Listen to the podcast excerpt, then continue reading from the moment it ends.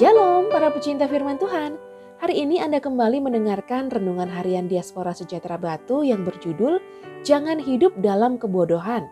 Bacaannya diambil dari Wahyu 8 ayat 12 sampai 13. Lalu malaikat yang keempat meniup sangkakalanya dan terpukullah sepertiga dari matahari dan sepertiga dari bulan dan sepertiga dari bintang-bintang sehingga sepertiga daripadanya menjadi gelap dan sepertiga dari siang hari tidak terang dan demikian juga malam hari.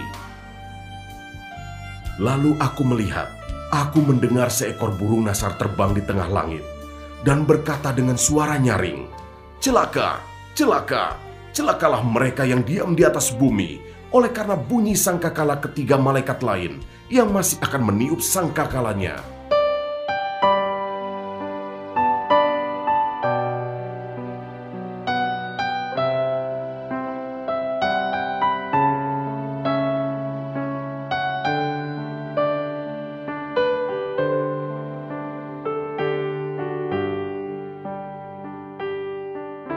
Lalu malaikat yang keempat meniup sangkakalanya dan terpukullah sepertiga dari matahari dan sepertiga dari bulan dan sepertiga dari bintang-bintang sehingga sepertiga daripadanya menjadi gelap dan sepertiga dari siang hari tidak terang dan demikian juga malam hari.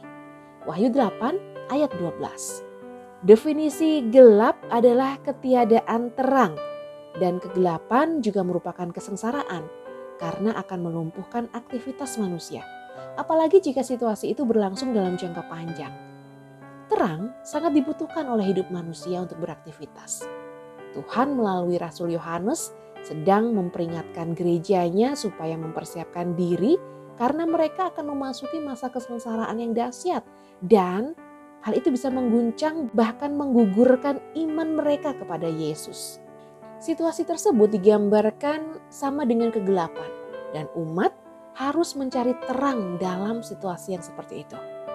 Terang yang sesungguhnya adalah Tuhan sendiri dan hanya dengan hidup di dalam terang maka masa-masa yang sulit tersebut tidak akan memisahkan umat dari Allah. Mereka yang memilih meninggalkan Tuhan karena situasi yang dihadapi adalah orang-orang yang memilih hidup dalam kebodohan. Dan keputusan tersebut akan membawa mereka menuju pada kebinasaan kekal. Apa pun situasi yang sedang Anda hadapi saat ini, kiranya Anda memilih untuk tetap mencari Tuhan dan melakukan ajaran-ajarannya sebab itulah yang Tuhan kehendaki. Selain itu berhati-hatilah dengan kenyamanan hidup sebab kenyamanan hidup bisa menjebak kita sehingga kita itu menjadi orang-orang yang malah menggagalkan program Allah baik dalam diri kita sendiri maupun dalam gereja Tuhan secara organis.